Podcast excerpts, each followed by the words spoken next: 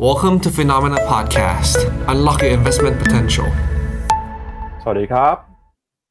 ต้อนรับคุณผู้ชมเข้าสู่รายการข่าวเช้า Morning Beat นะครับ สรุปข่าวสำคัญเพื่อไม่ให้คุณพลาดทุกโอกาสการลงทุนครับ วันศุกร์ที่ 26 มกราคมมาเจอกับเรา 2 คนนะครับ ผมปั๊บจิรติคันติพะโล และพี่เจษเจษดาสุขทิศครับ สวัสดีครับพี่เจษครับนะพี่เจษเปิดไมค์ใน YouTube ด้วยนะครับ ก็วันนี้เนี่ยครับผมสวัสดีครับ สวัสดีครับติดขออภัยตามครับครับ สวัสดีคุณผู้ชมนะครับ แล้วก็ครับวันนี้วันศุกร์สุดท้ายของเดือนมกราคมแล้วนะคุณปั๊บเวลาผ่านไปรวดเร็วมากเลยคุณปั๊บเสาร์อาทิตย์นี้คุณปั๊บไปเที่ยวไหนไหมครับ เอ่อผมไปเชียงใหม่ครับพี่เจษอ่าไปเชียงใหม่ อากาศน่าจะเย็นเลยเนาะไปขึ้นดอยใช่ครับขึ้นภูอะไรนะฮะคุณปั๊บยังไม่ทราบเลยครับ พอดีให้คุณแล้วพ่อแต่แล้วแต่วางคนแผนข้างๆเป็นคนบอกใช่ไหมคุณพ่อใช่นะครับ ใช่ครับใช่ครับ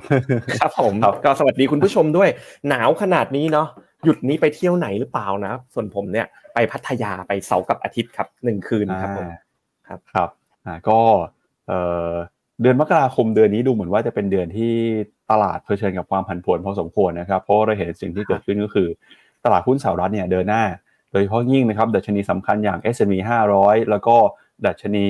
เอ่อ NASDAQ นะครับ ดาวโจนส์ด้วยครับเดินหน้าทำจุดสูงสุดใหม่อย่างต่อเนื่องอย่าง S&P อืม500เนี่ยก็คือปรับตัวบวกขึ้นมาบวกติดต่อกัน all time high เนี่ย6-7วันทำการเลยทีเดียวนะครับ แล้วก็ช่วงนี้ครับก็ยังคงเป็นช่วงที่มีการประกาศผลประกอบการหุ้นบางตัวขึ้นก็ขึ้นแรง ตอนลงก็ลงแรงอย่างเมื่อคืนนี้เทสลาที่ติดลบไปประมาณ 12%ครับ เพราะว่า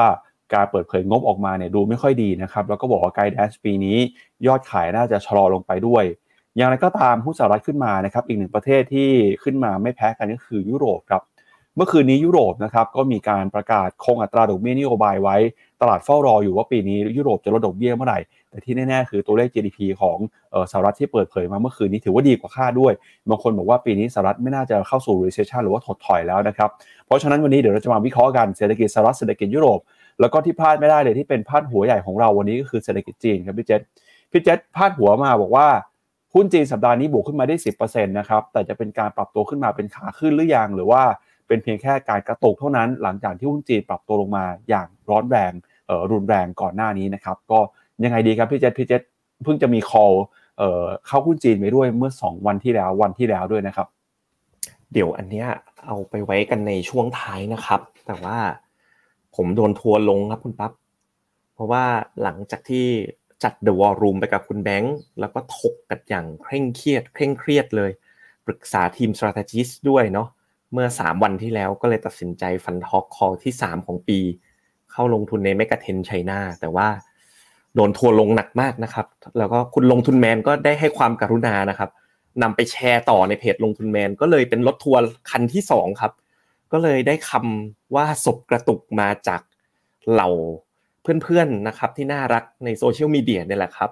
ก็คือใช้คำนี้กับผมหนักมากเลยศพกระตุกนะครับ ก็เลยนำคำเนี้ยมาใช้ในในพาดหัวเลยนะครับ แต่ว่าส่วนเนื้อหาจะเป็นยังไงเนาะจะเป็นอยู่ในช่วง The Contrarian เนาะนะครับว่าว่าเป็นยังไงกันนะครับ ทีเนี้ยผมอยากจะให้ดูข่าวหนึ่งที่คุณปั๊บพูดเมื่อสักครู่ก่อนเนาะซึ่งเป็นข่าวใหญ่เลยล่ะ คืออีลอนมัสก์นะครับ ครั้งเนี้ยไม่เหมือนทุกครั้งนะ ทางอันนี้ Manager เอามาลงแต่จริงๆลงทั่วโลกเลยครับเมื่อคืนอีลอนมัสก์บอกว่าผู้ผลิตรถ EV จีน จะโค่นค่ายรถยนต์ทั่วโลก หากไม่ถูกกีดกันทางการค้า โอ้โห เขาพูดอย่างนี้คือเขายอมรับความพ่ายแพ้เลยนะคุณปั๊บอืม แล้วก็ให้กีดกันทางการค้าเหรอ นี่อีลอนมัสกำลังบอกอะไรกับคุณโดนัลด์ทรัมป์หรือเปล่าอะ เพราะคุณโดนัลด์ทรัมป์ก็กำลังมาแรงเนาะ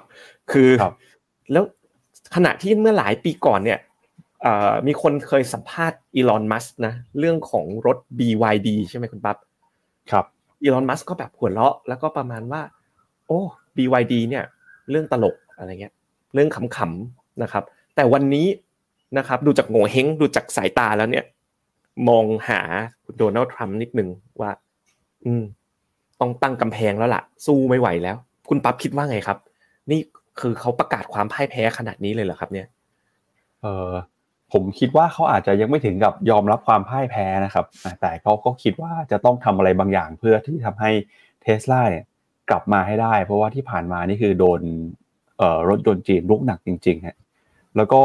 ที่น่าสนใจเรื่องหนึ่งพี่เจษพูดชื่อโดนัลด์ทรัมป์ออกมาเนี่ย ล่าสุดผมเห็นผลผลโพลนะครับของรอยเตอร์ Ipsos เขาบอกว่าตอนนี้คะแนนนำนะครับโดนัลด์ทรัมป์เนี่ยมีคะแนนความนิยมนำโจไบเดนอยู่ที่ประมาณ6%ครับคือพูดง่ายๆว่าถ้าหากว่าวันนี้เนี่ยมีการเลือกตั้งจริงเนี่ยมีโอกาสสูงมากที่โดนัลด์ทรัมป์จะชนะ แล้วก็ได้รับการเลือกตั้งกลับมาเป็นประธานาธิบดีสมัยหนึ่งแต่อะไรก็ตามนะครับ ระหว่างนี้เนี่ยจนถึงเดือนพฤศจิกายนอะไรก็เกิดขึ้นได้ครับ ก็ยังต้องลุ้นอยู่ ต้องเอาใจช่วยอยู่ ต้องระมัดระวังกันให้ดีนะครับ กับเรื่องของการเมืองแล้วก็เรื่องของเศรษฐกิจในปีนี้นะครับพี่เจษครับพี่เจษเปิดไมค์ใน YouTube นะครับเป็นอีกข่าวใหญ่ข่าวสำคัญเลยที่เกิดขึ้นในเมื่อคืนนี้นะควบคู่กับอีกหลาย ๆ เรื่องเลย ไม่ว่าจะเป็นงบของวีซ่าประกาศนะครับ GDP สหรัฐก็ประกาศออกมาแข็งแรง ต้องเรียกว่าสตรองกว่าที่คาดนะครับ แล้วก็ มีเรื่องของเทสลาเรื่องของตลาดหุ้นจีน วันนี้เนี่ย Morning Brief เนี่ยเนื้อหาเข้มข้นแน่นอน แต่ก่อนอื่น ให้คุณปั๊บพาเราไปดูภาพตลาดที่เกิดขึ้นเมื่อคืนนี้กันก่อนเลยครับ ครับไปดูกันครับ ช่วงนี้ยังเป็นสัปดาห์ประกาศผลประกอบการของบริษัทจดทะเบียนนะครับ ก็มีหลายบริษัทครับที่ประกาศงบไปเมื่อคืนนี้ มี Intel นะครับ ปรากฏว่าเมื่อวานนี้ Intel เนี่ยประกาศงบออกมา ไม่ค่อยดีสักเท่าไหร่นักนะครับ ราคาหุ้นก็ปิดติดลบไปประมาณเอ่อ กว่า 10%เลยทีเดียวครับ ส่วนทิศทางความเคลื่อนไหวของตลาดหุ้นสหรัฐจะเป็นอย่างไรนะครับ เดี๋ยวไปดูกันที่ตลาดหุ้นในฝั่งของดัชนีดาวโจนส์กันก่อนครับ เมื่อวานนี้ดาวโจนส์ปรับตัวบวกขึ้นมาได้นะครับ บวกขึ้นไปต่ออีก 0.6%ครับ มาปิดที่ 38,000 จุด S&P 500 ปรับตัวบวกขึ้นมา 0.5%นะครับ ก็เป็นการขึ้นไปทำ all time high บวกขึ้นมา 6 วันติดแล้วนะครับ ขณะที่ NASDAQ ครับ บวกขึ้นมา 0.18% ต้องบอกว่า NASDAQ เนี่ยจริงๆ อาจจะปรับตัวได้มากกว่านี้นะครับ ถ้าหากว่าเทสลาเมื่อคืนนี้ไม่ร่วงลงไปถึง 10%ช่วงนี้นะครับ ตลาดก็จับตากันกับตัวเลขเศรษฐกิจนะครับ เมื่อคืนนี้มีตัวเลข GDP GDP ออกมาถือว่าดีกว่าคาด แล้วก็คืนนี้นะครับมีตัวเลขเดชนีการจับจ่ายใช้สอยเพื่อการบริโภคส่วนบุคคลด้วยนะครับ ซึ่งตลาดเองเนี่ยก็เฝ้ารอดูครับว่า ตัวเลขเศรษฐกิจที่ออกมาจะเป็นตัวบ่งชี้ถึงความแข็งแกร่งของเศรษฐกิจสหรัฐแค่ไหน แล้วก็จะเป็นจุดที่ทำให้เฟดตัดสินใจนะครับใช้นโยบายการเงิน น้ำหนักตลาดเนี่ยยังคงมองว่าเฟดจะมีการลดดอกเบี้ยครั้งแรก ในเดือนมีนาคมอยู่ แต่ก็ไม่แน่ไม่นอนนะครับถ้าหากว่าเศรษฐกิจออกมาแข็งแกร่งแบบนี้ น่าจะทำให้มุมมองของเฟดเปลี่ยนไปเดี๋ยวมาดูตารางแผนที่หุ้นกันหน่อยนะครับว่าเมื่อคืนนี้ที่ปรับตัวบวกขึ้นมาได้ มีหุ้นตัวไหนหุ้นประเภทไหนบ้างนะครับ ก็นำมาโดยหุ้นในกลุ่มเทคโนโลยีนะครับไม่ว่าเป็น Google Microsoft Netflix นะครับเดินหน้ายังบวกขึ้นได้ต่อ Google บวก 2% Netflix บวก 3% Microsoft นะครับบวกขึ้นมา 0.5%ครับก็ถือว่าเป็นหุ้นที่มี Market Cap เติบโตขึ้นมาร้อนแรงทะลุ3ล้านล้านดอลลาร์แล้วครับแต่เมื่อคืนนี้ Apple ติดลบไป 0.17%หุ้นในกลุ่ม Chipset Semiconductor ก็อาจจะลบช่วงบวกลงมาบ้าง แต่ก็ยังบวกได้อยู่นะครับ ไม่เป็นหุ้นของ Nvidia AMD แล้วก็ Intel เนี่ย เดี๋ยวไปดูราคา after hour คืนนี้นะครับ ตอนนี้ราคาติดลบอยู่ที่ประมาณ 10%ครับ หลังจากงบออกมาไม่เป็นไปตามคาด แล้วก็ที่เป็นไฮไลท์เลยสำคัญเมื่อคืนนี้ก็คือหุ้นของเท s l a ครับเมื่อคืนนี้เท สลา ติดลบไป 12%นะครับก็เป็นผลสืบเนื่องมาจากผลประกอบการที่ออกมาดูเหมือนจะอ่อนแอ แล้วก็ปีนี้เทสลาบอกว่าน่าจะเหนื่อยนะครับเรื่องของยอดขายอาจจะชะลอตัวลงไปครับ จากตลาดหุ้นสหรัฐไปแล้วไปดูที่ตลาดหุ้นของยุโรปกันต่อเลยนะครับยุโรปเมื่อวานนี้ครับดัชนี DAX ของเยอรมนีนะครับ ปรับตัว บวกขึ้นมา 0.1%ฟุตซี่ร้อยอังกฤษนะครับบวกขึ้นมา 0.03%ส่วน CAC 40 ของฝรั่งเศส บวกขึ้นมาได้ 0.11%ครับหุ้นของยุโรปเองส่วนใหญ่ที่ปรับตัวบวกขึ้นมาเมื่อวานนี้ก็ได้แรงหนุนมาจากการประกาศงบนะครับที่ออกมาดีเกินคาดด้วย นอกจากนี้นะครับนักทุนก็รับรู้การส่งสัญญาณนะครับเรื่องของนโยบายการเงินจาก ECB ที่ยังคงยืนยันนะครับว่าจะยึดใช้นโยบายการเงินในระดับอัตราดอกเบี้ยที่สูงต่อไปที่4%นะครับแล้วก็บอกว่าจะใช้ความพยายามในการต่อสู้กับเงินเฟ้อ แต่นั้นก็ตามเนี่ยปีนี้นักทุนก็คาดหวังนะครับว่า ECB น่าจะเห็นการลดดอกเบี้ยลง แม้ว่าคณะกรรมการของ ECB จะยืนยันก็ตามนะครับว่าจะมีโอกาสที่ไม่ลดดอกเบี้ยในปีนี้ โดยหุ้นในกลุ่มเทคของยุโรปนะครับปรับตัวขึ้นมาจากหุ้น ASML ครับซึ่งเป็นหุ้นผลิต ชิปเซ็ตเซมิคอนดักเตอร์ของเนเธอร์แลนด์เนี่ยที่เมื่อวานนี้บวกขึ้นมาได้ 4.6%แล้วก็มีหุ้นที่น่าสนใจในยุโรปหลายตัวเลยนะครับ ไม่ว่าจะเป็นหุ้นของ Adidas ครับเมื่อวานนี้หุ้น Adidas ปรับตัวบวกขึ้นมา 5.7%นะครับหลังจากที่รายงานตัวเลขแนวโน้มผลประกอบการออกมาค่อนข้างดีทีเดียว แล้วก็มีหุ้นของโนเกียนะครับของฟินแลนด์เนี่ยเมื่อวานนี้ก็บวกขึ้นไปถึง 11%หลังจากที่ รายงานตัวเลขผลประกอบการ แล้วก็ไกด์แดนซ์ของปีนี้นะครับดูค่อนข้างจะสดใสครับ จากยุโรปไปแล้วนะครับ ไปดูต่อที่ตลาดหุ้นเอเชียนะครับหุ้นเอเชียวันนี้เปิดมาดัชนีตลาดหุ้นญี่ปุ่นที่ขีด225 ติดลบไป 0.8%หุ้นจีนนะครับหลังจากที่เมื่อวานนี้ได้รับแรงหนุนนำมาจากความคาดหวัง เรื่องการออกมาตรการกระตุ้นเศรษฐกิจนะครับทั้งการลดสัดส่วนการการสำรองของธนาคารพาณิชย์ การที่รัฐบาลจีนออกมาเปิดเผยว่า จะเอาเงินเข้าไปสนับสนุนนะครับผ่านออกกองทุนในการพยุงตลาดหุ้น ก็ทำให้หุ้นจีนเดินหน้าปรับตัวบวกขึ้นมาได้อย่างต่อเนื่อง เมื่อคืนนี้นะครับเมื่อวานนี้ฮั่งเส็งบวกขึ้นมาได้เกือบ 2%แล้วก็หุ้นจีนเซี่ยงไฮ้นะครับไชน่า A50 เซินเจิ้นเนี่ยบวกขึ้นมาได้ 1-2%เลยทีเดียวครับ ส่วนหุ้นไทยนะครับหุ้นไทยหลังจากวันก่อนหน้านี้บวกขึ้นมาได้ 20 กว่าจุด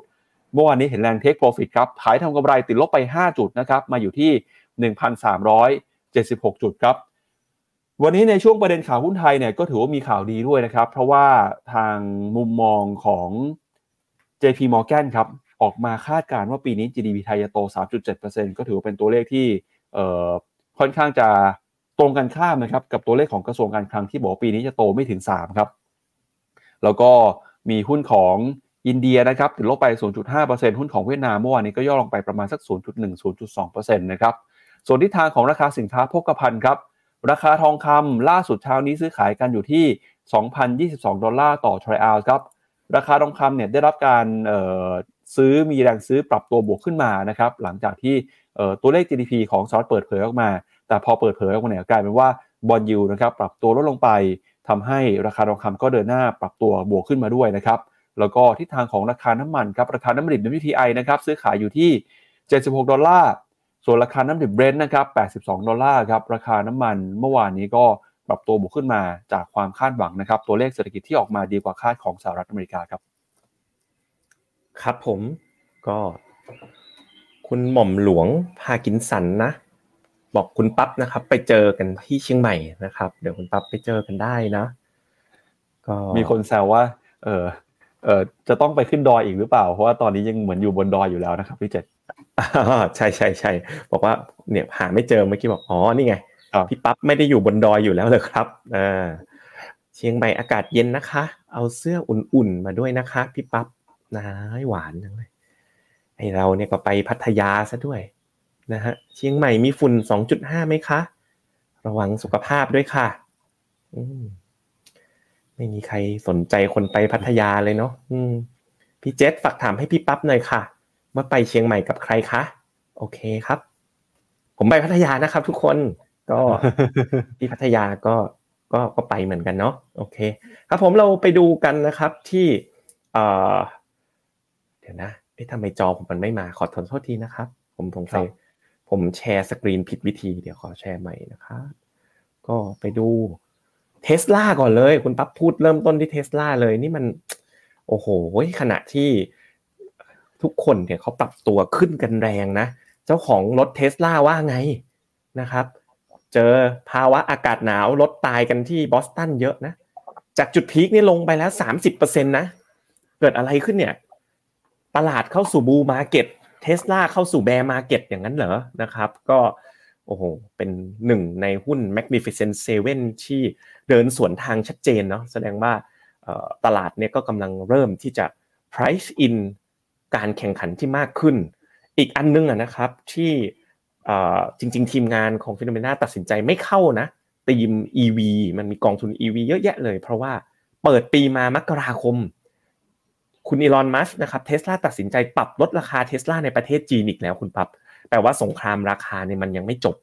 เราก็เลยยังไม่แนะนำให้เข้าลงทุนในตีม EV ในณเวลานี้นะครับ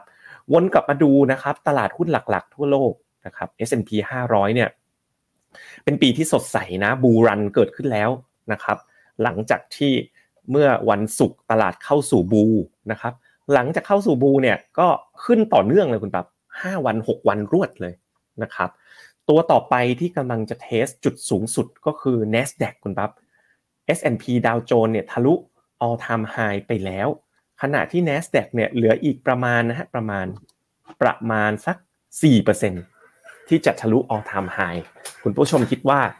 NASDAQ จะตามพี่ๆไปได้หรือไม่นะครับ ในรอบนี้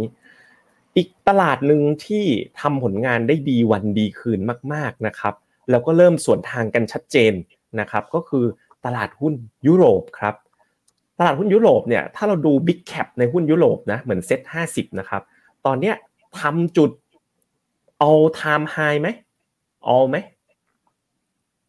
all time high นะครับ ถ้าดูที่ราคาปิด เมื่อคืนนี้เซ็ตห้าสิบของทวีปยุโรป all time high ไปแล้วนะครับ ถ้าติดถ้าจำกันได้มุมมองฟิโนเมนาเนี่ย เรา overweight หุ้นยุโรป แต่ว่าเราเนี่ยไม่ค่อย overweight หุ้นญี่ปุ่นนะครับ หุ้นญี่ปุ่นเนี่ย ก็เราก็ผิดครึ่งผิดครึ่งถูกนะ แต่ตอนนี้เริ่มปรับตัวลดลงมานะครับ อีกตลาดหนึ่งนะ เดี๋ยวตลาด จีนนะห่างเสงเราไปดูกันทีเดียวเลยเดี๋ยวมีกราฟอีกเยอะเลยนะครับ อีกตลาดหนึ่งที่ต้องลุ้นก็คือตลาดหุ้นไทย โอ้โหนะครับ ยังสามารถยืนประคองได้นะ ซึ่งเมื่อวานนี้เราก็คุยกันไปแล้ว บ้างก็ว่าเป็นเพราะจีนกระตุ้น บ้างก็ว่าเป็นเพราะคุณพิธานะครับ ยังคงสภาพความเป็นสสเนาะแต่คุณแบงก์ก็พูดไปเมื่อวานนี้ว่า ถ้ามุมมองคุณแบงก์อะคุณพิธาไม่ได้เป็นฝั่งรัฐบาล การที่คุณพิธาคงสภาพสส ก็ไม่น่าจะเกี่ยว เพราะว่าคุณพิธาไม่ได้สามารถกำหนดนโยบายอะไรได้เนาะเอออันนี้ไม่รู้คุณผู้ชมคิดยังไงเนาะเพราะว่าไทม์ไลน์เนี่ยมันเกิดขึ้นสอดคล้องกันมากเลย ระหว่างจีนนะครับ ปรับลดอัตราการตั้งสำรองตลาดหุ้นขึ้นทั่วโลกนะครับ กับข่าวนี้นะครับ ก็ผ่านไปแล้วเมื่อวานนี้นะครับดัชนีหุ้นคอสปินะครับ ก็โอ้ rebound มาได้เมื่อเมื่อวานวันนี้นะครับ ก็คือตามช่วงนี้นะเริ่มเริ่มฟื้นเอเชียเริ่มดูดีนะครับ ถ้าเราวนกันไปดูที่บิตคอยนะครับราคาบิตคอยเนี่ยยังย่อตัวลงมาเมื่อคืนนี้มีข่าวนะคุณปั๊บว่า เอ๊ะทำไมนะตัว Bitcoin ETF ก็ตั้งแล้ว ปรากฏว่า Bitcoin ETF เนี่ยมีเงินไหลเข้าลงทุนเนี่ยห้าพันล้านเหรียญเลยคุณปั๊บ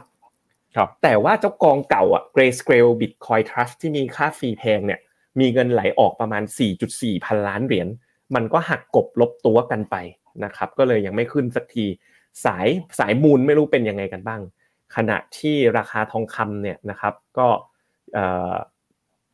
ถ้า CDC Action Zone เนี่ยปรับมาเป็น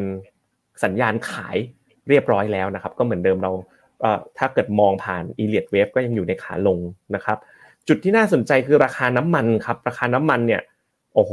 CDC Action Zone ตัดขึ้นแล้ว แล้วขึ้นมาเรื่อยๆเลย ตอนนี้ต้องเริ่ม Eye on กลุ่ม Energy แล้วซึ่งอันเนี้ยดีกับตลาดหุ้นไทยด้วยนะ ผมคิดว่าอีกเหตุผลหนึ่งที่ตลาดหุ้นไทยได้รับอานิสงส์ช่วงนี้คือราคาน้ำมันที่ดิดตัวปรับขึ้นมา แต่การดิดตัวปรับขึ้นมาแบบนี้แน่นอนนะครับ ก็ทำให้เฟดเนี่ยก็ต้องมารอดูว่าเงินเฟอ้อจะเป็นอย่างไรบอลยูสิบปีเนี่ยก็ยังคงคงอยู่ที่ 4.1 นะครับ ก็ไม่ได้เปลี่ยนแปลงมากนัก ค่าเงินดอลลาร์หักปากกาเซียนนะครับ ปีนี้ดอลลาร์แข็งค่านะครับอย่างต่อเนื่องและเงินบาทนะครับ บาทเจ็บจริง ๆ นะครับ เลือดซิบๆเลยนะครับ เงินบาทก็ อ่อนค่าอย่างต่อเนื่องนะครับ แต่ก็มองในนึงนะก็ดีกับผู้ที่ส่งออกนะครับ ก็เพราะว่าบาทเนี่ยปีนี้อ่อนค่าไปแล้ว5%แล้วคุณทับอ่าไม่ใช่ตั้งแต่ประมาณตั้งแต่ต้นปีอ่อนค่าไปแล้ว5%อันนี้ค่อนข้างจะหักปากกาเซียนเยอะเลยทีเดียวนะครับ ก็ประมาณนี้คิดว่าครอบคลุม ครบทุกตลาดเรียบร้อยแล้วคุณตับครับ ถ้าอย่างนั้นเดี๋ยวเรามาดูปัจจัยนะครับ ที่ส่งผลต่อการลงทุนในค่ำคืนที่ผ่านมาก็ไปเริ่มต้นกันครับกับการประกาศตัวเลขเศรษฐกิจของสหรัฐก่อนนะครับ เมื่อวานนี้เนี่ยสหรัฐเปิดเผยตัวเลข GDP ไตรมาสที่4ครับซึ่งก็ถือว่าเติบโตได้ดีกว่าที่ตลาดคาดหวังเอาไว้นะครับ แล้วก็ตัวเลขที่ออกมาดีแบบนี้เนี่ยทำให้หลาย ๆ คนเชื่อว่าปีนี้เศรษฐกิจสหรัฐอาจจะสามารถหลีกเลี่ยงภาวะถดถอยได้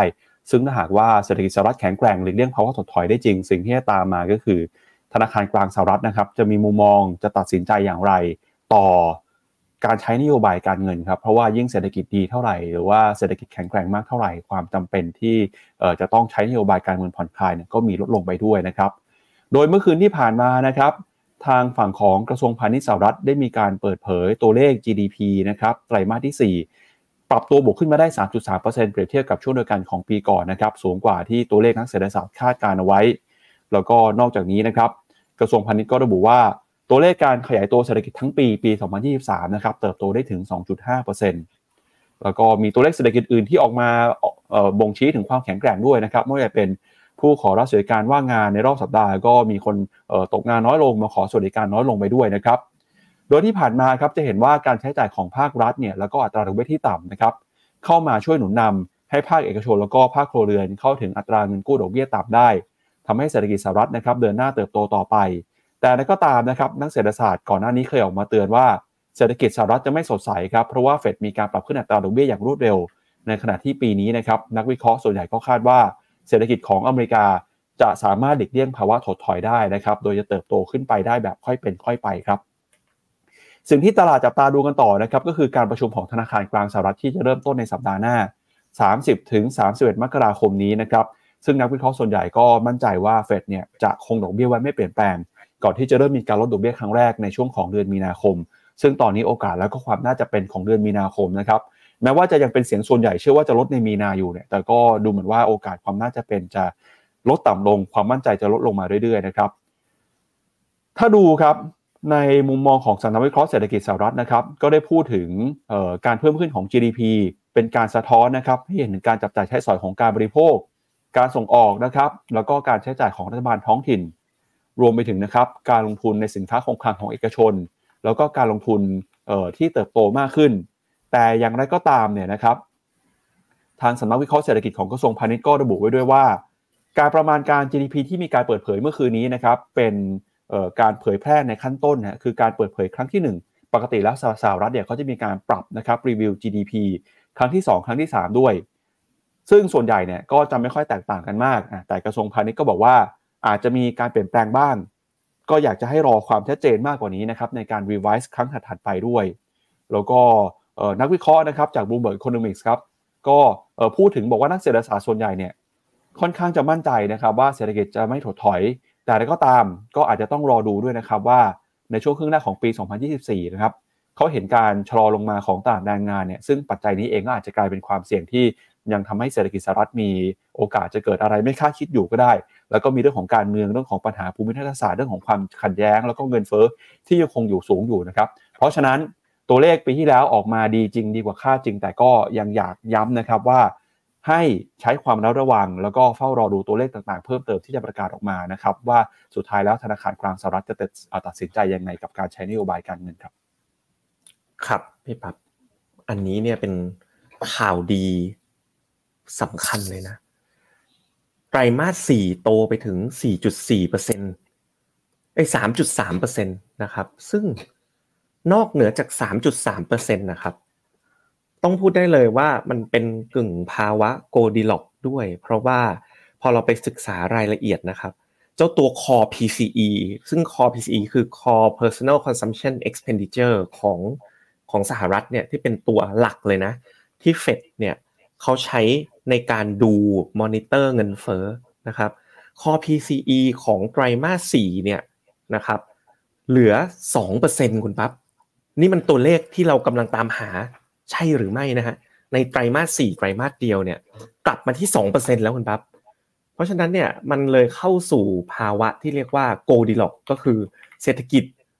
ก็โตดีนะครับขณะที่เงินเฟ้อเนี่ยก็ปรับลงมานะครับ ก็ เข้าทำนองนะคำว่าโกดีล็อกเนี่ยคุณหยงเคยเล่าให้ฟังใช่ไหมคุณปั๊บมันผมจำอนาโลจีไม่ได้แต่ผมรู้ว่ามันเป็นเรื่องโกดีล็อกกับหมีสามตัว คุณคุณปั๊บเล่าเรื่องนี้เป็นไหมว่าทำไมทำไมตลาดถึงถึงใช้คำว่าโกดีล็อกอะครับ หรือคุณผู้ชมเล่าให้เราฟังหน่อยเนาะถ้าเคยฟังเนาะแต่ผมรู้ว่ามันมาจากนิทานโกดีล็อกกับมีสามตัว แต่ว่าเป็นง่าย ๆ แต่มันเป็นอะไรที่เป็นเป็นอะไรที่ดีอะประมาณนั้นนะครับ ก็ถัดไปนะครับก็คือ ตลาดเศรษฐกิจก็โตดี เพราะฉะนั้นภาพที่บอกว่าหุ้ยโอ้โหจะเศรษฐกิจถดถอยรุนแรงเนี่ย ตอนนี้บอกเลยว่ามันมันดูจางลงมากสำหรับอเมริกา หุ้นอเมริกาก็เลยเข้าสู่ภาวะบูรันแบบนี้นะครับ ถ้าเราดูกันในรายละเอียดไส้ในอีกนิดนึงนะครับ ก็จะเห็นว่าการเติบโตนั้นเนี่ยมันเฮลตี้นะ มันมาจากทุกภาคส่วนเลย การบริโภคก็เป็นส่วนหลักนะ ตามสไตล์อเมริกา Net Export นะ ก็มาด้วย ก็คือ ส่งออกมากกว่านำเข้าอะ สมัยก่อนอเมริกานี่ตัว Net Import เลย ส่งออกมากกว่านำเข้า การลงทุนก็มีนะครับ รวมไปถึงการกระตุ้นเศรษฐกิจของภาครัฐก็มีด้วยเช่นกันนะ ก็คือเป็นอะไรที่โอ้โหมาหมดเลยเขาบอก GDP เท่ากับ C บวก I บวก G บวก X ลบ M อะของอเมริกาเนี่ยสองไตรมาสแล้วนะมาทั้งมาทุกพิลล่าพร้อม ๆ กันเลยนะครับ ถ้าเราไปดูกันที่การคาดการ GDP นะครับของ คงต้องไปปี 2024 แล้วล่ะ ปี 2023 มันใกล้จะจบเต็มทีแล้ว เดี๋ยว second revise third revise มันก็ออกอยู่แถวๆนี้แหละครับ2%ครึ่ง ปีนี้เขาคาดว่า 1.3%แต่จุดที่น่าสนใจคุณปั๊บก็คือ มันมีการเพิ่มการประมาณการ GDP ต่อเนื่องเลยเห็นไหมจากเดิมคาดว่า1โอ้ยจะถดถอยจะ recession หรือเปล่า ตอนนี้ขึ้นมาเป็น 1.3 แล้ว แล้วถ้าทรงออกมาแบบเนี้ย GDP ไตรมาส4เป็นแบบนี้ น่าจะมีการปรับเพิ่มประมาณการ GDP ของปีนี้ได้อีก เงินเฟอ้อก็ลดลง GDP ก็ขึ้นนั่นแหละครับ ปีนี้เนี่ยภาวะสภาพการลงทุนโดยรวมของอเมริกา ซึ่ง take into account คิดเป็นประมาณถึงครึ่งหนึ่งของตลาดทุนตลาดหุ้นโลกทั้งใบเนี่ยดูสดใสขึ้นเยอะทีเดียวครับคุณพับครับอะก็เหมือนพี่เจษพูดถึงโกดีล็อกนะครับ ผมอาจจะพูดสรุปคร่าวๆนิดนึงนะครับ ใครที่ ฟังเรื่องของเศรษฐกิจอาจจะสงสัยว่าโกดีล็อกคืออะไรแล้วมันเกี่ยวอะไรกับเศรษฐกิจนะครับโกดีล็อกเนี่ยมันเป็นนิทานคลาสสิกครับพี่เจษครับเป็นชื่อของเด็กผู้หญิงคนหนึ่งครับที่เป็นเด็กผู้หญิงเอ่อผมยาวสีทอง ผมสีทองเนี่ยนะครับเธอหลงเข้าไปในบ้านของหมี ซึ่งในในบ้านหมีเนี่ยมีหมีอยู่สามตัวคือหมีเป็นเอ่อตัวพ่อตัวแม่แล้วก็ตัวลูกครับ ก็ครับเธอเข้าไปในบ้านเนี่ยตอนที่หมีสามตัวนี้ไม่อยู่ในบ้าน แล้วเธอก็ไปนอนบนเตียง ไปกินซุปนะครับของหมีที่วางอยู่ แต่ปรากฏว่าในบ้านเนี่ยพอมีหมีอยู่สามตัวใช่ไหมฮะ ก็มีเอ่อหม้อซุปชามใหญ่ที่ร้อนเกินไป หม้อซุปชามเล็กชามกลางที่เย็นเกินไป แล้วเธอก็ไปกินซุปไปนอนบนเตียงของเขาหมดเลยนะฮะซึ่งอ่าตอนที่เธอไปเนี่ยเธอก็เอ่อไม่พอใจว่าเออเออชามซุปของคุณพ่อหมีเนี่ยมันอาจจะร้อนเกินไป ชามซุปของคุณแม่หมีมันอาจจะเย็นเกินไป เธอก็ไปเลยกินซุปของลูกหมด เพราะว่ามันกำลังกำลังดีเขาในคำพูดในนิทานเขาบอก just right คือ มันอยู่ในภาวะกลางๆเนี่ยไม่ดีเกินไปไม่แย่เกินไป หรือว่าไปนอนบนเตียงเนี่ยเตียงของพ่อหมีก็ใหญ่เกินไป เตียงของเอ่อแม่หมีก็เอ่ออ่านอนแข็งเกินไปไม่สบายอะก็บอกว่าไปนอนอืมเตียงลูกแล้วเตียงลูกมันกำลังนุ่มพอดีก็ just right เหมือนกันเขาก็เลยเรียกภาวะที่เอ่อแบบเนี้ยฮะคือไม่ดีเกินไปไม่แย่เกินไปเป็นภาวะกลางๆคนก็เลยไปเปรียบเทียบว่าเออพอเศรษฐกิจมันไม่ดีเกินไปไม่แย่เกินไปเนี่ยก็เลยเรียกว่าอยู่ในภาวะ Goldilocks ซึ่งภาวะแบบเนี้ยนะครับมันจะทำให้ธนาคารกลางสหรัฐไม่รู้จะตัดสินใจใช้ยังไงนะครับคือถ้าเกิดเศรษฐกิจดีมากๆเนี่ยเอ่อ จะขึ้นดอกเบี้ยหรือเปล่าก็เอ่อไม่ขึ้นเพราะว่ามันก็ just right มันก็อยู่ตรงกลางแต่ถ้าเกิดแย่มากๆ แล้วจะเห็นเอ่อการกระตุ้นเศรษฐกิจไหมก็อาจจะไม่มีเพราะว่ามันก็ไม่ได้แย่ขนาดนั้นนะครับพี่เจษคมกริบประดุดมีดโกนอาบน้ำผึ้งนะเสียงนุ่มๆเล่านิทานให้ทุกคนฟังนะอืมทุกคนเพลินกันหมดเลยไหมครับ นี่ครับคุคุณณเพิ่งฮะอันนี้เพิ่งจะเช้าเดี๋ยวจะหลับกันซะก่อนนะคุณครับจัญญารักษ์บอกว่าเดี๋ยวไปขโมยซุปน้องหมีกันนะ คุณสุกัญญายุ้ยบอกว่าคีย์เวิร์ดคือ it's just right นะจริง ๆ ผมว่านะนี่เทียบทางพุทธก็คือเดินทางสายกลางเอาวันนี้วันนี้คุณสุนิดาดีมากเลยจริง ๆ เนาะบางทีแบบชีวิตเราเนาะแบบ ขอแค่กลางๆอะ ขอแค่วันนี้ไม่มีเรื่องทุกข์ร้อนเนาะใช้ชีวิตปกติ กินข้าวได้ ขับถ่ายได้ ไม่มีเรื่องทุกข์ใจร่างกายไม่ป่วย แถมด้วยอากาศเย็นๆแบบนี้เนาะโอ้บางทีมันก็ it's just right นะ แล้วก็อะไรที่มันล่วงไปแล้วอะ มันก็ผ่านไปแล้ว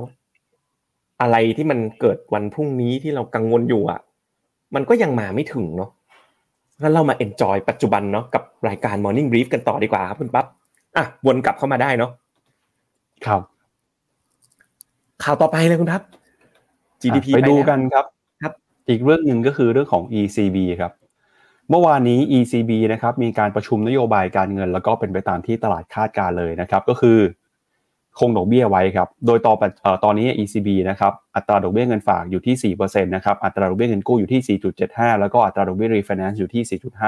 4.5%ผลการประชุมเมื่อวานนี้เป็นไปตามที่คาดการเลยนะครับไม่มีการเปลี่ยนแปลงนโยบายการเงิน แล้วก็ส่งสัญญาณคงอัตราดอกเบี้ยไว้ โดยก่อนหน้านี้นะครับ ECB มีการปรับขึ้นอัตราดอกเบี้ยติดต่อกันไป 10 ครั้งแล้วครับ รวมกันมาอยู่ที่ 4.5%หลังจากได้มีการขึ้นดอกเบี้ยไปตั้งแต่ปี 2565 เพื่อเป็นการสกัดกั้นเงินเฟ้อนะครับ นักลงทุนนะครับเริ่มให้น้ำหนักว่า ECB จะลดดอกเบี้ยครั้งแรกเนี่ยจะเป็นเดือนเมษายนอาจจะช้ากว่าสหรัฐสักหน่อยนะครับ โดยสมาชิกของ ECB ก่อนหน้านี้ออกมาส่งสัญญาณบอกว่าก็ไม่แน่เสมอไปนะครับที่ ECB ปีนี้จะลดดอกเบี้ยจริง เพราะว่าตัวเลขเศรษฐกิจตอนนี้เนี่ยยังคงต้องรอความชัดเจนโดยเฉพาะยิ่ง เรื่องของตัวเลขเงินเฟ้อนะครับทำให้คณะกรรมการ ECB ท่านหนึ่งก็คือคุณโรเบิร์ตโฮลซ์แมนออกมาบอกว่า ถ้าเป็นเขานะครับเขาเชื่อว่าปีนี้จะไม่มีการลดดอกเบี้ย แต่อย่างไรก็ตามนะครับ ก็มีหลายคนครับไม่เชื่อว่า ECB จะสามารถคงดอกเบี้ยไว้ตลอดทั้งปีได้โดยที่ไม่ลดเลย เพราะว่าสิ่งที่เห็นคือตอนนี้เนี่ยอัตราเงินเฟ้อของยูโรโซนส่งสัญญาณชะลอตัวลงมาจากช่วงพีคมาเยอะพอสมควรแล้ว แล้วก็ตอนนี้นะครับสิ่งที่เห็นก็คือเออลงมาเนี่ยอยู่ที่ประมาณอย่างเดือนธันวาคมนะครับอยู่ที่ 2.9 ก็จะค่อยๆ ขยับใกล้กับเป้าหมาย 2%เข้ามาทุกทีนะครับ เพราะฉะนั้นตลาดก็เลยค่อนข้างจะมั่นใจว่าปีนี้ ECB น่าจะมีการลดดอกเบี้ยอย่างแน่นอน แต่จะลดช้าหรือลดเร็วเนี่ยเดี๋ยวรอดูความชัดเจนหรือว่ารอดูตัวเลขอื่นเพิ่มเติมกันอีกทีหนึ่งครับพี่เจครับผมผมพาขออนุญาตพาไปดูกราฟหุ้นยุโรปกันอีกครั้งหนึ่งเนาะ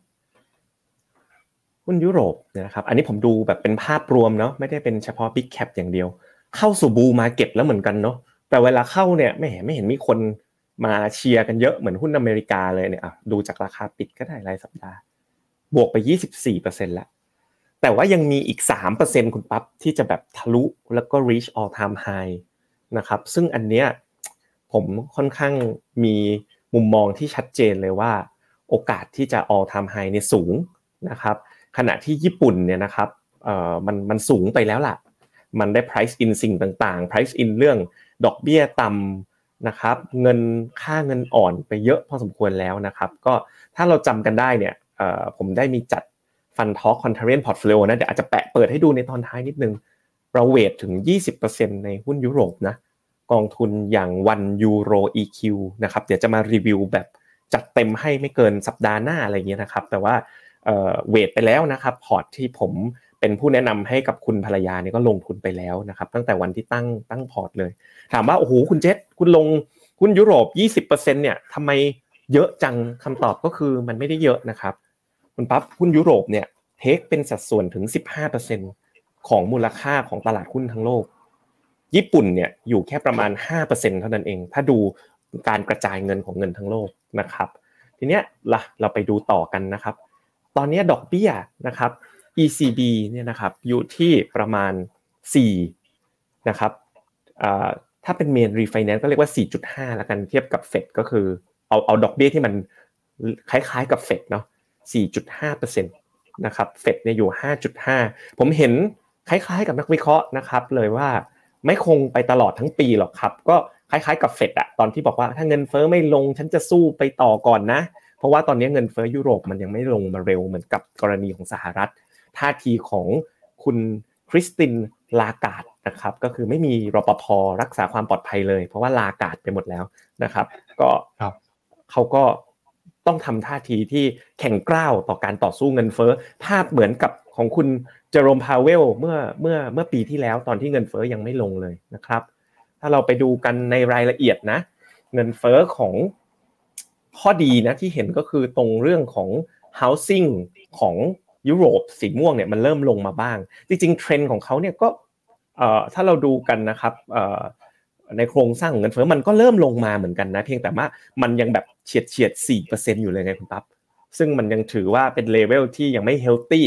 นะครับแล้วก็มีการ tick up ตรงนี้ด้วยนิดหน่อยเนาะเพราะฉะนั้นเนี่ยก็เงินเฟ้อยังวางใจไม่ได้นะครับ ก็เลยเป็นสาเหตุที่ยุโรปออกมาแสดงท่าทีแบบนี้ แต่ผมเชื่อเลยครับ ถ้าเฟดลดยุโรปก็ลดครับ เพราะว่า ยูโรเองก็ไม่อยากให้ค่าเงินตัวเองในแข็งค่าจนเกินไป เดี๋ยวก็ไปกระทบต่อภาคการส่งออกอะไรอีกนะครับ ครับ จริง ๆ เนี่ยเมื่อวานนี้มีดราม่านิดหนึ่งด้วยครับพี่เจษในฝั่งของ ECB ครับเพราะว่าเอ่อมีคนไปเปิดเผยผลสำรวจความคิดเห็นนะครับของคนที่ทำงานร่วมกันกับคุณคริสตินลากาแล้วก็คนที่อยู่ในธนาคารกลางยุโรปนะครับ ปรากฏว่าเหมือนเป็น manager feedback manager survey อะไรประมาณนี้ครับพี่เจษ ผลสำรวจของคุณคริสตินลาการ์ดเนี่ยออกมาดูไม่ค่อยดีครับเอ่อ performance ของเธอนะครับ ถ้าเกิดให้เพื่อนร่วมงานประเมินเนี่ยจะอยู่ในระดับ poor ก็คือแย่แล้วก็บางส่วนเนี่ยบอกว่าเออ very poor ด้วย หรือว่าแย่มากนะครับ คือคิดเป็นเกินครึ่งหนึ่งเลยนะบอกว่าเธอแบบเออสร้างบรรยากาศการทำงานที่ไม่ค่อยดี เธอก็เลยออกมาออกมาชี้แจงก็บอกว่าเออเธอเนี่ยก็ยอมรับความคิดเห็นแล้วก็อยากจะไปปรับปรุงนะแล้วก็บอกว่าเธอภูมิใจที่เป็นส่วนหนึ่งนะครับในการทำงานที่ ECB นะครับก็ เป็นเป็นดราม่าครับที่เกิดขึ้นที่เราไม่ค่อยได้เห็นบ่อยนะที่จะมีคนในองค์กรเดียวกันเนี่ยออกมาวิพากษ์วิจารณ์หรือว่าเออมาแสดงความคิดเห็นในในลักษณะนี้นะครับก็อืมในประเด็นเรื่องการลงทุนนะครับพี่เจษบอกว่าหุ้นยุโรปมีโอกาสขึ้นไปทำ all time high แต่แล้วก็ตาม ผลประกอบการไตรมาสที่ 4 ที่เปิดเผยออกมาในขณะนี้เนี่ยก็มีบางคนนะครับที่ออกมาย้ำเตือนว่าให้ระมัดระวังกันสักหน่อยในตลาดหุ้นยุโรป อย่างล่าสุดนะครับก็มี Bank of America ครับเขาบอกว่า จากการวิเคราะห์ข้อมูลพบว่าในช่วงไตรมาสสุดท้ายของปี 2023 นะครับ บริษัทหลายแห่งในยุโรป อาจจะมีการปรับลดประมาณการรายได้ ลงมาอาจจะเป็นการปรับลดมากที่สุดในรอบประมาณ 3 ปีด้วยซ้ำนะครับ โดยตอนนี้เนี่ยบริษัทต่างๆนะครับของยุโรปเองกำลังเผชิญกับผลกระทบครับของปัญหาความขัดแย้งทางภูมิรัฐศาสตร์ ต้นทุนสินค้าที่ปรับตัวเพิ่มสูงขึ้นมานะครับ แล้วก็การปรับขึ้นของอัตราดอกเบี้ยครับทำให้ผลกระทบเหล่านี้เนี่ย เเกิดขึ้นนะครับสะท้อนผ่านต้นทุนของบริษัทด้วย แล้วก็มีความไม่แน่นอนที่เพิ่มขึ้นมาครับข้อมูลการวิเคราะห์ของ London Stock Exchange ระบุนะครับว่าบริษัทที่มี Market Cap ใหญ่ที่สุด 600 อันดับของยุโรปหรือว่ายูโรซ็อก600 มีอัตรากำไรสุทธิเฉลี่ยสูง 16.1%แต่ในคาดการณ์นะครับบอกว่ากำไรสุทธินี้เนี่ยอาจจะร่วงลงไปประมาณเหลืออยู่ 10.01เอ่อ10.1%นะครับจาก 16 ลงเหลือเหลือ10 ในไตรมาสที่ 4 ครับ แล้วก็มีความกังวลด้วยนะครับว่า กำไรของบริษัทยุโรปในไตรมาสที่ 4 อาจจะลดลงมานะครับ ก็เนื่องมาจากความขัดแย้งความกังวลที่เกิดขึ้นในตอนนี้ เพราะฉะนั้นเนี่ยทาง Bank of America ก็เลยบอกว่าให้ระมัดระวังหุ้นใหญ่อาจจะมีการปรับฐานหรือว่ามีการย่อลงมาในช่วงนี้นะครับ ครับคุณปั๊บก็เอ่อผมกลับมองต่างนะผมกลับมองว่าทางยุโรปเองตอนนี้น่าน่าสนใจลงทุนนะไม่น่าครับจะไม่น่าจะ ไม่น่าจะเห็นภาพของการลงในช่วงนี้ได้อย่างเมื่อวานเนี่ย SAP ประกาศงบหุ้นก็ขึ้น 9%แล้วก็มีอีกบริษัทหนึ่งอะ ASML ใช่ไหมผมฟังคุณแบงก์กับคุณปั๊บอยู่อะนั่นก็ขึ้น 10%อะ ผมเลยค่อนข้างเห็นต่าง อเมริกา all time high ญี่ปุ่น all time high แล้วยุโรปจะไปยอมน้อยหน้ากับเขาได้ยังไงต้องไปด้วยกันครับผม ครับอ่าแล้วก็อีกหนึ่งตลาดเลยที่เป็นไฮไลท์ของวันนี้นะครับก็คือตลาดหุ้นจีนครับ หลังจากหุ้นจีนเดินหน้าปรับตัวลงมาอย่างต่อเนื่องตั้งแต่ต้นปีนะครับช่วงสัปดาห์นี้เนี่ยเป็นสัปดาห์ที่หุ้นจีนสดใสนะครับปรับตัวบวกขึ้นมาได้ถ้าคิดเป็นตอนนี้ก็น่าจะสักประมาณ 10กว่าเปอร์เซ็นต์แล้วนะครับเดี๋ยวเดี๋ยวมาดูว่าเช้านี้หุ้นจีนยังบวกต่อหรือเปล่านะครับ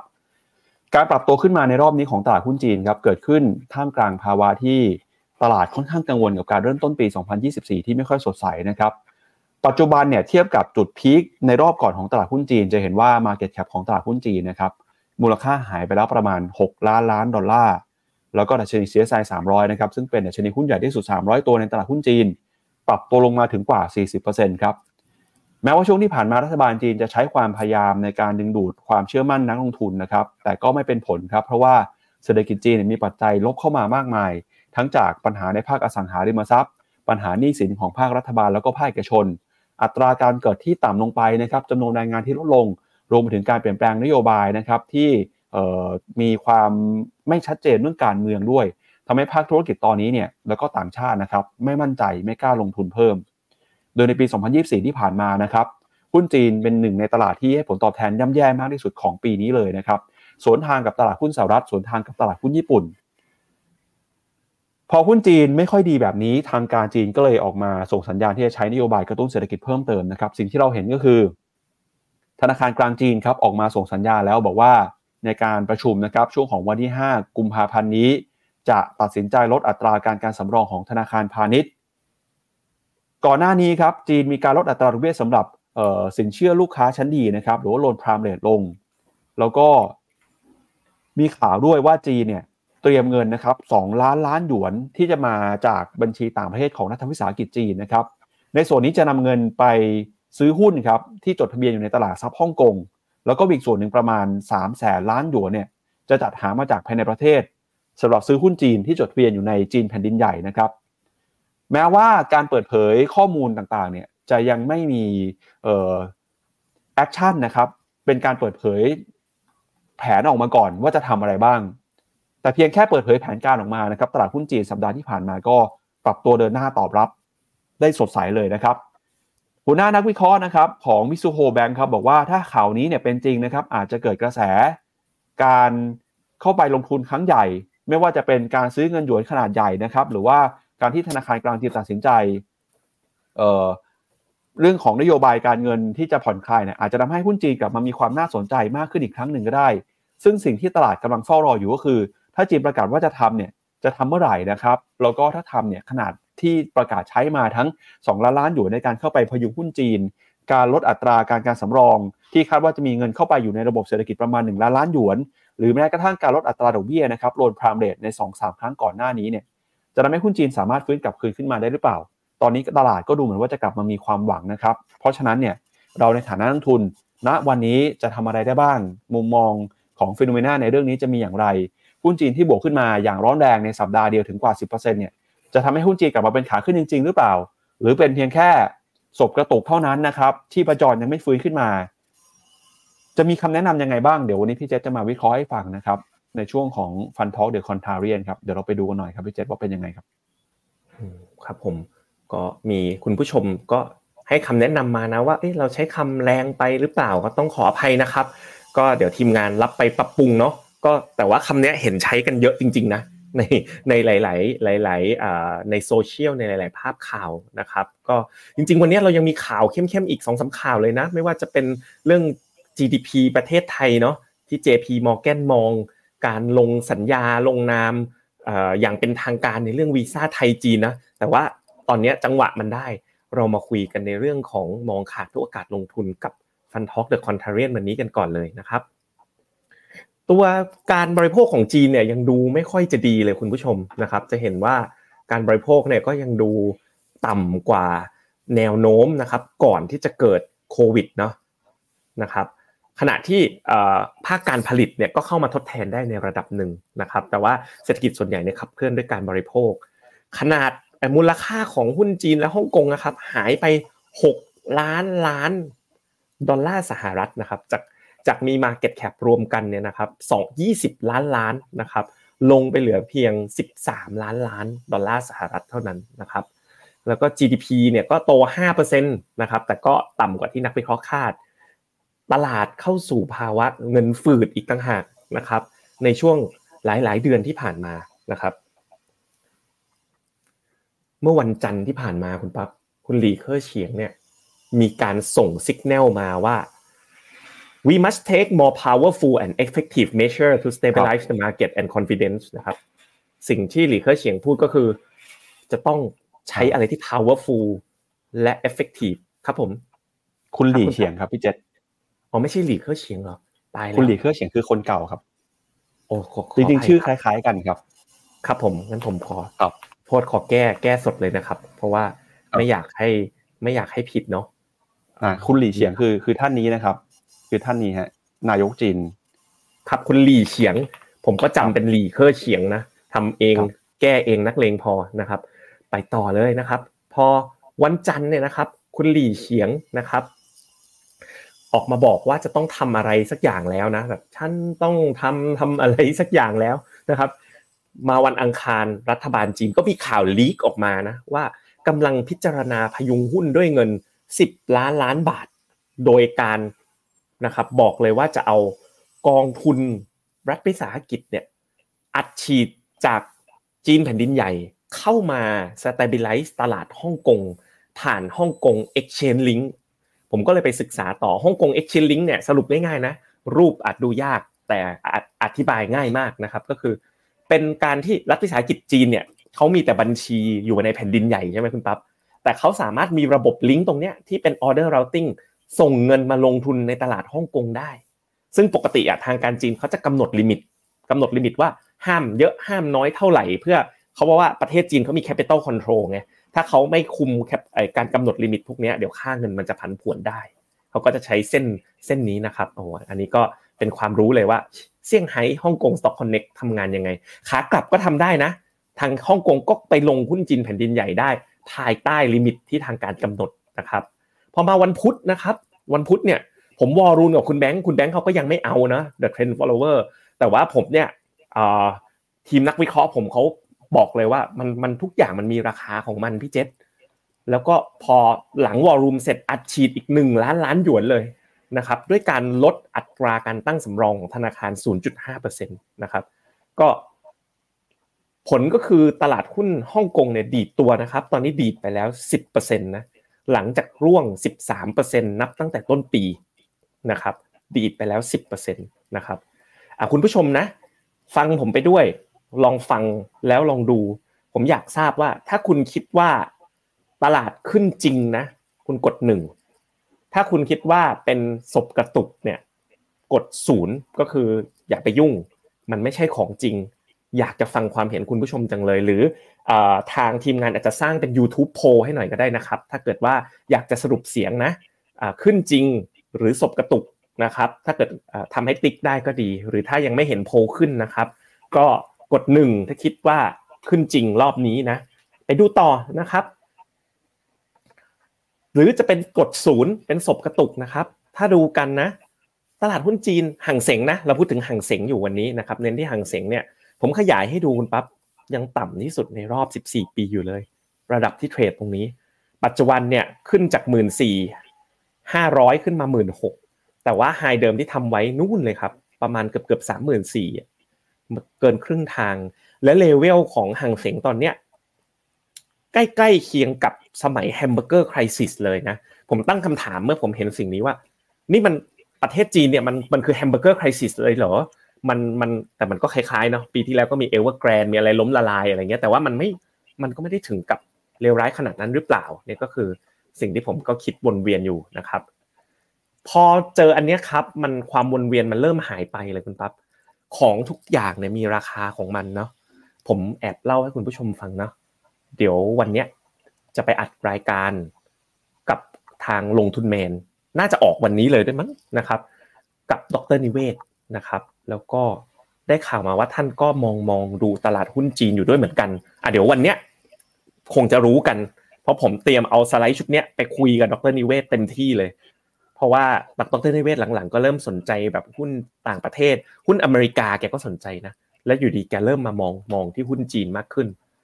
นะครับลบสาม standard deviation นะครับสำหรับครับพี่เจษตอนนี้ใน YouTube โพมาแล้วนะครับ ไปดูหน่อยว่าคุณผู้ชมแสดงความเห็นได้ใน YouTube นะครับ กดโหวตได้เลยฮะว่าเป็นขาขึ้นหรือยังไม่ใช่ขาขึ้นนะครับ เชิญพี่เจต่อได้เลยครับใช่ เมื่อวันเมื่อวันพุธนะ เมื่อวันพุธเนี่ยมันเพิ่งขึ้นได้สองวัน ทุกคนส่วนใหญ่จะกดศูนย์หมดเลยคุณปั๊บก็คือไม่เชื่อว่าเป็นขาขึ้น เชื่อว่าเป็นศพกระตุกหมดเลย ดูในรูปนะครับ PE เนี่ยอยู่ที่เจ็ดเท่านะเจ็ดเท่า มันต่ำกว่า3 standard deviation เข้าไปอีก ถ้าดูเปรียบเทียบกับดัชนีหุ้นโลกนะห่างเสงเนี่ย ลบ3 standard deviation ทีมงานผมถึงขนาดต้องขยาย standard deviation ข้างล่างคุณคุณป๊อปเห็นไหมทุกทีเนี่ยทำแค่2 standard deviation แต่วันเนี้ยคือโลกมัน PE ขึ้น แต่จีนมัน PE ลง จนมันถ่าง3 standard deviation นะครับนี่แหละครับคือสาเหตุที่ปกตินะ contrarian ต้องซื้อของที่ลงมาถูกมากๆ แต่เป็นของที่ดีที่เรา believe สุดๆเลยนะคุณปั๊บ แต่ครั้งเนี้ยผมซื้อของที่ถูกลงมามากๆ ผมไม่ร้อยเปอร์เซ็นต์นะว่ามันดีจริงหรือเปล่าแต่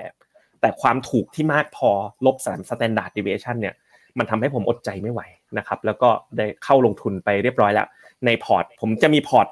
FundTalk Contrarian Call กับ FundTalk Contrarian Portfolio นะครับที่ตอนนี้ปีนี้ทำหน้าที่เป็นที่ปรึกษาเป็น advisor ให้กับคุณภรรยา ก็แยกไว้ 2 พอร์ตเลยก็จัดไปเรียบร้อยแล้วนะครับเป็น AMC switching ด้วยได้ราคาวันนี้นะครับเสียดายมากเลยเพราะว่าเมื่อวันพุธเนี่ย กองมันอยู่อยู่ใน money market นะครับ ก็มาได้วันนี้นะครับ เราไปดูภาพแท้จริงแห่งความเจ็บปวดกันครับหายใจเข้าลึกๆนะครับ ปีนี้นะถ้าก่อนที่จะเกิดตลาดขาขึ้นเนี่ยหุ้นจีนกองทุนหุ้นจีนนะครับ ไม่ว่าจะเป็นค่ายของธนาคารแทบแทบทุกธนาคารใหญ่ ๆ ที่ทีมงานดึงมาให้นะลบไปสิบเปอร์เซ็นถ้าดูหนึ่งปีลบไปประมาณสามสิบถึงสี่สิบเปอร์เซ็นตนะครับ เนี่ยผมไล่ให้ดูเลยข้อมูลจากฟินโนเมนาฟันสามสิบถึงสี่สิบเปอร์เซ็นถ้าดูสามปีครับ อันนี้หนักเลยห้าสิบถึงหกสิบสามเปอร์เซ็นเป็นหนึ่งในกองทุนที่ลงลึกที่สุดอะพอๆกับกอง ARK ตอนลงเลยแต่ตอน ARK เนี่ยก็ฟื้นขึ้นมาบ้างแล้ว นักลงทุนเจ็บปวดกันมาก ๆ กับการลงทุนหุ้นจีนเนาะเอ่อแล้วก็เป็นกองทุนหุ้นจีนเนี่ย ผมว่าเม็ดเงินลงทุนเนี่ยนับแสนล้านเลยนะคุณปั๊บไม่รู้ถึง2แสนล้านหรือเปล่าในกองทุนรวมบ้านเรา เพราะว่าเป็นกองทุนต่างประเทศที่คนไทยลงทุนเยอะที่สุดแล้ว เยอะจริง ๆนะครับ เพราะฉะนั้นไม่แปลกหรอกครับที่เรารู้สึกว่าแบบมันคือศพกระตุกเนาะเพราะว่ามันทำร้ายเรามาเยอะแล้ว แต่อย่าลืมนะครับ ผลตอบแทนอะไม่ใช่เรื่องของอดีตนะผลตอบแทนมันคือเรื่องของจากวันนี้ไปข้างหน้า เราต้องพิจารณาดีๆ ว่าเออคิดยังไงนะ ผมก็บอกตามตรงนะว่าถ้าในเชิงพื้นฐานผมไม่ได้รู้สึกว่ามันแน่นปึกกลับมาขนาดนั้นนะครับ แต่ว่าในเชิงราคาเนี่ยมันเพียงพอต่อการที่จะ call แล้วก็เข้าลงทุนจริงแล้วจริง ๆนะครับพอไปดูพื้นฐานกันบ้างนะครับ กองทุนเอาเราเอากองทุนของบลจที่เป็นธนาคารขนาดใหญ่เนี่ยเซลล์โกรดของหุ้นจีนเนี่ยอยู่ประมาณสัก 15%นะปีนี้ปีหน้ายอดขายโต 15%นะครับ EPS growth เนี่ยอยู่ประมาณสักผมตูคร่าวๆ 15-20%ใน 1-2 ปีข้างหน้า EPS revision พอจะมี PE เนี่ยอยู่ประมาณ 7-11 เท่าก็คือถูกมากๆ price to sales เนี่ย1เท่าโดยประมาณ return on equity นี่สูงกว่าตลาดหุ้นไทยนะครับ ประมาณ 17-18%โดยเฉลี่ย คือมันถูกมากๆ ถ้าถ้ามองรูปนี้รูปเดียวไม่ดู macro economy เนี่ยน่าซื้อมากๆเลย ถ้ามองว่ากองทุนเหล่านี้เป็นหุ้นนะ ระดับเนี้ยน่าซื้อมากๆนะครับ แต่ว่ากองทุนที่ผมแนะนำเนี่ยเป็นกองทุนเมกะเทนไชน่านะจริงๆออก IPO ตั้งแต่ปีที่แล้วนั่นแหละ แต่ผมยังผมรออะไรนะ ที่ผมไม่คอตอน IPO เพราะว่าผมรอมาตรการกระตุ้นที่ต้องมาแบบจริงจัง ผมพูดตลอดเลยว่าตลาดหุ้นจีนลงทุนจริงจังได้เนี่ย ปัจจัยแมกโรยังมีปัญหา แต่ถ้ามามาตรการกระตุ้นที่จริงจังมาเนี่ย อันเนี้ยถือว่าอยู่ในจุดที่น่าสนใจและมาตรการกระตุ้นวันนี้มาแล้ว Mega Ten China ลงแค่ 10 บริษัทเลยขนาดใหญ่นะครับ ที่เน้นคือเขาไม่ค่อยลงเกาะหุ้นที่รัฐถือหุ้น อันนี้คือจุดที่ผมชอบเลย เพราะว่าหุ้นจีนเนี่ยมีหลาย ๆ ตัวที่แบบภาครัฐถือหุ้นเยอะมี dominate เยอะนะครับ ส่วนใหญ่จะเป็นบริษัทขนาดใหญ่ แล้วก็คล้ายๆ Mega Ten นะครับเป็นเบส Chinese แบรนด์ต้องเป็น top brand จากสถาบันการจัดอันดับของแบรนด์ด้วย คือมูลค่าใหญ่ที่สุดในฮ่องกงนะในตลาดฮ่องกง อีกจุดหนึ่งที่ชอบก็คือตลาดฮ่องกงอะจะได้เรื่อง CG เรื่องการเรื่องบัญชีนะว่าการการดูแลบัญชีเนี่ยจะค่อนข้างดีกว่าตลาดจีนเอแชร์นะครับซึ่งตัวอย่างบริษัทที่ลงทุนก็อย่างเทนเซ็นอันนี้รู้จักกันอยู่แล้วอาลีบาบาพิงอันอินชูรันส์นะครับรถรถ BYD ราคาช่วงนี้ก็ลงมากับเทสลาแหละ แต่ว่ามันก็เป็นขนาดที่ใหญ่ที่สุดในในในห่างเสียงแล้วก็นงฟูสปริงเนี่ยไม่รู้อ่านถูกไหมนะครับก็เป็นบริษัทน้ำดื่มที่ใหญ่ที่สุดในประเทศนะครับ ผมให้ทีมงานเนี่ยลองรันมา ซึ่งแน่นอนนะ มันก็คล้ายๆเจ็ดนางฟ้าของของของอเมริกา พอเราดูเซลล์โกรดอยู่ที่เท่าไหร่นะครับ ก็ประมาณ 12-13%เออโทษนะฮะ อยู่ที่ประมาณ 12%ใน 1-2 ปีข้างหน้านะครับ EPS growth นี่ก็อยู่ประมาณ 13-15%นะครับ long term EPS growth อันนี้ดึงจาก Bloomberg อยู่ 38%โอ้โหเยอะจังนะครับ เริ่มมีการปรับเพิ่มประมาณการกำไรนะครับ 0.9%ใน 3 เดือนที่ผ่านมา PE จะสูงกว่าเล็กน้อยเนาะเพราะว่าเขาเลือกแต่ครีมจริงๆอะท็อปแบรนด์อะเขาไปตัดพวกหุ้นธนาคารที่อยู่ในในในในในในในฮ่องกงเยอะๆออกไปนะครับก็จะเห็นว่าไม่มีมีมีมีผิงอันอะที่คล้ายธนาคารอันเดียว PE จะอยู่ 13 เท่านะครับ ROE 17%ผมก็คิดว่าถ้าจะลงทั้งทีเฮ้ยขอคุณภาพหน่อยก็แล้วกัน เอาเป็นบริษัทที่มีแบรนด์แข็งแกร่งเหล่านี้นะครับ ก็เลยเป็นที่มาของการแนะนำ FundTalk Contrarian Call ใน Mega Ten China ครับผม ครับก็ลองเอาข้อมูลที่เราให้นะครับ ไปพิจารณาแล้วก็ลองทำการบ้านกันต่อด้วยนะครับ ว่าหุ้นจีนจะเป็นยังไงนะครับ แต่เปิดมาเช้านี้ครับ ก็ล่าสุดเช้านี้ตลาดหุ้นเอเชียเปิดมานะครับ ญี่ปุ่นวันนี้ลบไป 1%ครับแล้วก็บรรยากาศการลงทุนเนี่ยในหุ้นจีนวันนี้อาจจะเห็นแรง take profit เกิดขึ้นบ้างเพราะว่าเมื่อวานนี้หุ้นจีนนี่ปรับตัวขึ้นมาได้ค่อนข้างร้อนแรงนะครับฮั่งเส็งเช้านี้เปิดมา ย่อลงไปประมาณ 0.4 เซี่ยงไฮ้ลดลงไปประมาณสัก 0.2 นะครับ ส่วน KOSPI เกาหลีใต้เนี่ยวันนี้สวนตลาดบวกขึ้นมาได้ประมาณสัก 0.9%นะครับ ก็ต้องลุ้นกันต่อไปครับว่าที่ทางแนวโน้มเศรษฐกิจนะครับ แล้วก็ปัจจัยที่เข้ามาหนุนนำในวันนี้ยังสามารถส่งต่อโมเมนตัมต่อไปได้ตลอดทั้งวันจนปิดสัปดาห์นี้หรือเปล่านะครับพี่เจษครับผมก็คุณนัทวุฒินะก็บอกว่าตราบเท่าที่ยังไม่มีเงินทุนขาใหญ่ต่างด้าว เท่าที่จีนเดินนโยบายต่างประเทศ ค้าขายยังไม่ดีขึ้น คงกระตุกขึ้นได้ช่วงเดียว คุณเจษใช้ความรู้สึกมากไปไหมครับ เราดูคุณเพราะคุณเป็นนักวิเคราะห์นะครับ ควรต้องประเมินจากปัจจัยรอบด้านและข้อมูลประกอบนะครับ ก็ขอบคุณคุณนัทวุฒินะครับสำหรับ feedback นะครับก็ก็ผมว่าก็พยายามเต็มที่เนาะผมปีนี้ก็แบบกลับมาแบบวิเคราะห์เต็มที่นะ คุณปั๊บก็รู้ดีนะ ตั้งแต่เช้านะถ้าไม่มี Morning Brief ก็ 2 ชั่วโมง ถ้ามี Morning Brief ก็ 1 ชั่วโมงแล้วเข้า Morning Brief เลยก็แล้วก็ work กับทีมงานนักวิเคราะห์กันอย่างเต็มที่นะครับ ในแต่ละ call ที่ที่ผลิตออกมาก็แน่นอนแหละมันมีถูกมีผิดนะคุณปั๊บในการวิเคราะห์กำหนดมุมมองการลงทุน แต่ว่าก็ได้ใช้ความประสบการณ์เท่าที่มีนะครับ แล้วก็วิเคราะห์กันอย่างเต็มที่แล้วนะครับ ก็ขออภัยถ้าเกิดว่าอาจจะเห็นไม่ตรงกันต่างกันบ้างนะครับ แต่ก็รับฟังเป็นความคิดเห็นไว้นะครับ ก็ตลาดหุ้นจีนวันนี้ก็มีการพักฐานไปประมาณครึ่งเปอร์เซ็นต์นะครับ อ่านี่โพออกมาแล้วนะครับ เป็นขาขึ้น 44 นะครับ 44%แล้วก็ไม่ใช่ขาขึ้น 56%ยังคล้ายๆกับกับวันพุธเลยคุณปั๊บภาพความคิดยังคล้ายๆกับวันพุธเนาะเพราะเพราะที่ผมอยากได้โพส่วนหนึ่งนะคุณปั๊บเพราะว่าโพเนี้ยมันสะท้อนด้วยนะ วิธีการคิดอันหนึ่งก็คือเขาเขาจะมีหลักว่า capitulation capitulation เนี่ยความหมายคือ ถ้าตลาดเนี่ย อยู่ในภาวะที่ทุกคนหมดหวังแล้วจริง ๆ นะ แบบไม่เอาจริง ๆ อะ แบบรู้สึก capitulate มากๆ เนี่ย ก็มีโอกาสเหมือนกันที่จะปรับตัวได้แรง เพราะว่า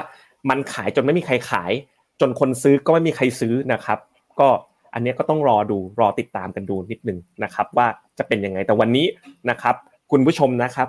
56%ยุติการสำรวจแล้วว่ายังไม่ใช่เข้าสู่ขาขึ้นนะครับ ผม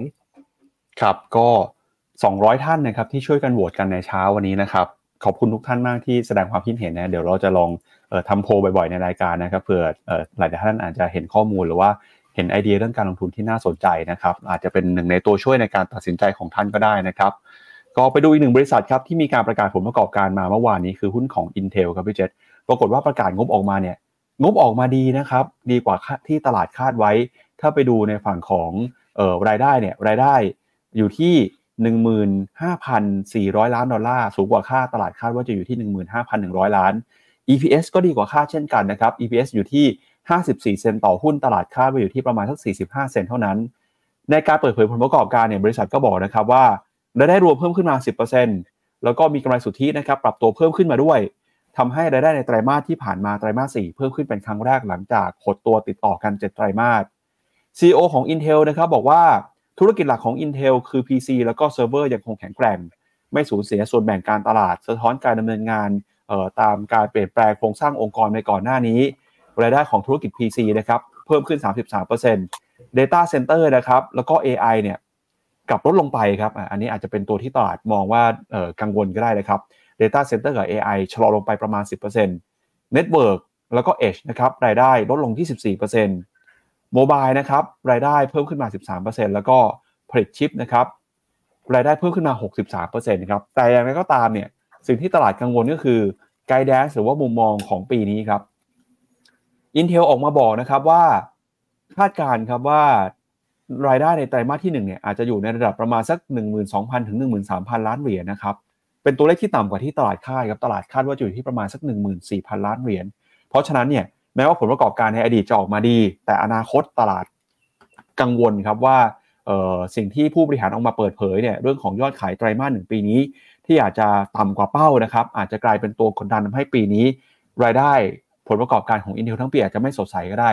พอเห็นอะไรที่มันไม่มั่นใจแบบนี้เนี่ยตลาดก็เลยเลือกที่จะเทขายออกมาก่อนนะครับ after hour ตอนนี้ลบไปประมาณสักสิครับเดี๋ยวชวนพี่เจษไปดูภาพราคาหุ้นของ Intel กันหน่อยครับ ผมแถม AMD มาให้ด้วยเลยครับ AMD คือเส้นสีส้มคุณปั๊บ Intel คือเส้นสีสีสีน้ำเงิน เนี่ยถ้าเรามองกันนะ มองกันยาวๆหลาย ๆ ปีที่ผ่านมาครับ Intel ติดลบ5% Intel AMD บวกไป 500%คุณปั๊บภาพนี้บอกอะไรเราครับ ภาพนี้กำลังบอกเราว่า AMD กำลังเอาชนะ Intel อีกครั้งหนึ่งในสงครามของการผลิต CPU ชิปใหม่ที่ชื่อว่า Ryzen กำลังเอาชนะ Pentium Core i5 i7 เนาะนะครับทีม IT Support ที่บริษัทฟังไว้ได้เลยนะครับว่า ตอนนี้เข้าสู่ยุคของ Ryzen แล้วนะฟิโนเมนาไม่จำเป็นต้อง Intel แล้ว Ryzen จะมีราคาที่ถูกกว่าด้วยนะคุณปั๊บถ้าดูกันนะการปรับขึ้นของ Intel ก็จริง แต่ถ้าดูกันในช่วงที่ผ่านมาเนี่ยเทียบกับดัชนี SOX นะที่เป็นชิปเซมิคอนดักเตอร์เนี่ย Intel ก็ยัง underperform อยู่เยอะนะเรียกได้ว่า Intel เนี่ยเหนื่อยครับเข้าสู่ภาวะที่ต้องเขาเรียกว่าอะไรอะ revolution ปฏิวัติตัวเองได้แล้วนะครับ แล้วก็ถ้าดูกันภาพยาวๆเนี่ยราคาหุ้นนะ NASDAQ อะไรเขาก็ขึ้นไปถึงไหนแล้ว แต่ว่า Intel เองเนี่ย e a r n i n g เนี่ยก็ถูกปรับลดประมาณการกันมาอย่างต่อเนื่องเพิ่งจะมีการเริ่มฟื้นตัวเท่านั้นเองนะครับนักวิเคราะห์ส่วนมากก็ยังเป็นโฮนะแม้ขนาดว่าราคาไม่ได้ดีเท่าไหร่ก็ยังมีบายเป็นส่วนเป็นส่วนน้อยนะครับผมสำหรับตัวหุ้น Intel ครับ ครับ ก็ไปดูต่อนะครับประเด็นเรื่องของเศรษฐกิจไทยตลาดหุ้นไทยกันบ้างครับ เมื่อวานนี้มีข้อมูลที่น่าสนใจจากทาง JP Morgan นะครับออกมาเปิดเผยว่า มีความคาดหวังนะครับว่าเอ่อ GDP ไทยปีนี้เนี่ยคาดการณ์ครับว่าจะเติบโตได้ประมาณ 3.7%นะครับซึ่งเป็นการขยายตัวเติบโต สูงกว่าค่าเฉลี่ยของโลกเป็นครั้งแรกในรอบ 5 ปีเลยทีเดียว อันนี้ส่งก็มาจากตัวเลขการท่องเที่ยวที่เติบโตขึ้นมานะครับต่างชาติมีการเขนเงินเข้ามาลงทุน แล้วก็รายได้การบริโภคภายในประเทศเนี่ยฟื้นตัว โดยเชื่อว่าแบงก์ชาติอาจจะลดดอกเบี้ยเร็วกว่าที่คาดไว้นะครับ โดยให้เป้าของหุ้นไทยสิ้นปีนี้ไว้อยู่ที่ 1,700 จุดเลยทีเดียวนะครับ ซึ่งการคาดการณ์ของ JP Morgan นะครับออกมาหลังจากที่ก่อนหน้านี้นะครับมีกระแสข่าวตัวเลข GDP ไทยเนี่ยไม่ค่อยดีสักเท่าไหร่ทั้งจากตัวเลขของออกระทรวงการคลังนะครับ หรืออแม้กระทั่งสำนักวิเคราะห์เศรษฐกิจหลายเจ้าเองก็ออกมากังวลว่าปีนี้ GDP ไทยเติบโตไม่ถึง 3%แต่อะไรก็ตามทาง JP Morgan เนี่ยมองสวนนะครับ ดยคาดว่า GDP ไทยจะเติบโต 3.7%เป็นการเติบโตสูงกว่าค่าเฉลี่ยของโลกด้วยนะครับ นอกจากนี้นะครับแนวโน้มที่ต่างชาติเข้ามาลงทุนในไทยเนี่ยโดยเฉพาะยิ่งอุตสาหกรรมที่เกี่ยวกับ EV ก็คาดว่าจะเข้ามาหนุนนำให้ภาพของเศรษฐกิจไทยในระยะยาว เติบโตได้ดีขึ้นมาอย่างต่อเนื่องคาดว่าแบงก์ชาติจะลดดอกเบี้ยเร็วกว่าคาดแต่ที่น่าสนใจคือหุ้นไทยครับมุมมองหุ้นไทยนะครับคาดว่าหุ้นไทยจะปรับขึ้นไปอยู่ที่ระดับ 1,700 จุดได้ หลังจากปัจจุบันลงมาต่ำกว่า 1,400 จุดนะครับ โดยเห็นได้จากปัจจัยความเชื่อมั่นของต่างชาติ ที่กลับเข้ามาเชื่อมั่นเศรษฐกิจไทยมากขึ้นนะครับจากทิศทางของการท่องเที่ยวที่ขยายตัว ถ้าหากว่าไปดู Market Share ของนักท่องเที่ยวจีนในปัจจุบันนะครับก็ถือว่าขยายตัวได้ดีมากขึ้น แล้วก็ขณะเดียวกันเนี่ยการลดดอกเบี้ยของเฟดเองนะครับก็จะเป็นตัวหนุนนำให้มีต่างชาติกลับเข้ามาลงทุนในตลาดหุ้นไทยเพิ่มมากขึ้นนะครับ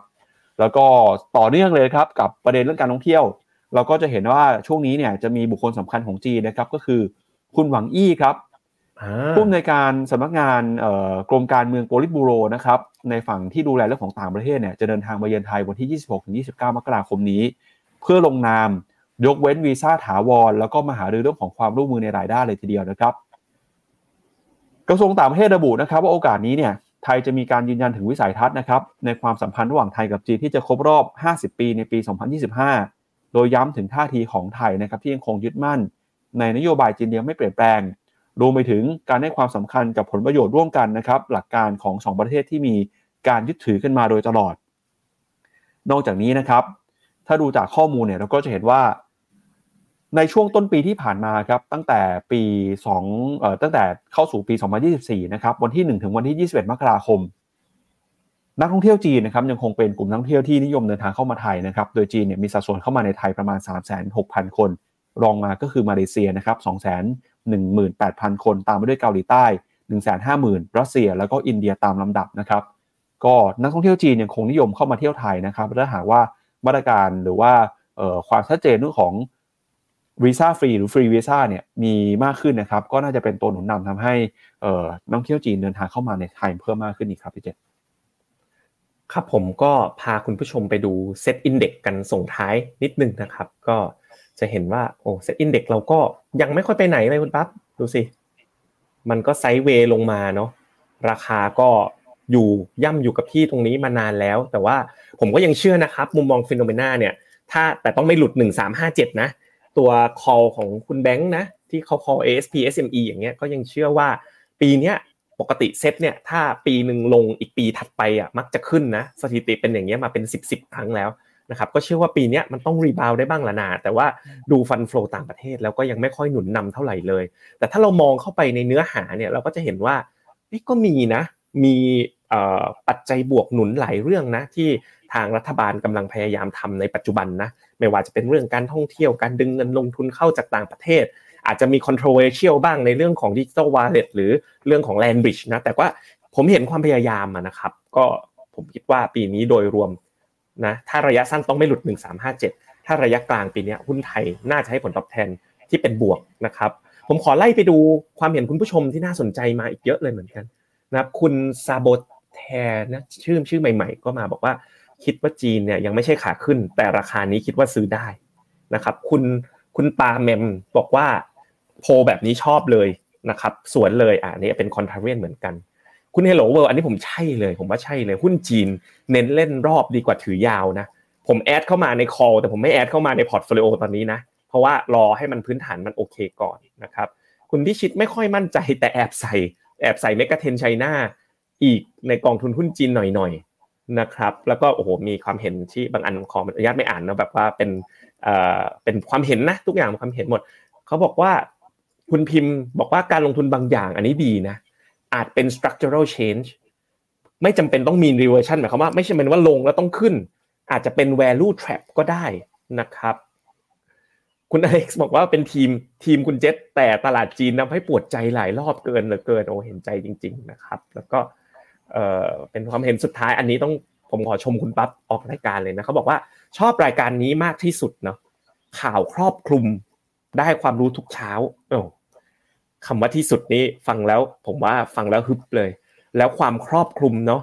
เราเราไม่ได้เน้นแบบในประเทศไงกระแสหลักนะถ้าจะแบบว่าเน้นจริง ๆ ก็คือข่าวในประเทศนะเพราะว่าเรา มันอยู่ใกล้ตัวแต่ Morning Brief ของเราอะเราเน้น global เป็นภาพเศรษฐกิจและการลงทุนที่ครอบคลุม แล้วก็มีในประเทศบ้างอาจจะไม่ได้เยอะหมด แต่ว่ามันเป็นเจตจำนงประสงค์ของเราเลยเนาะที่จัดอย่างครอบคลุม แล้วก็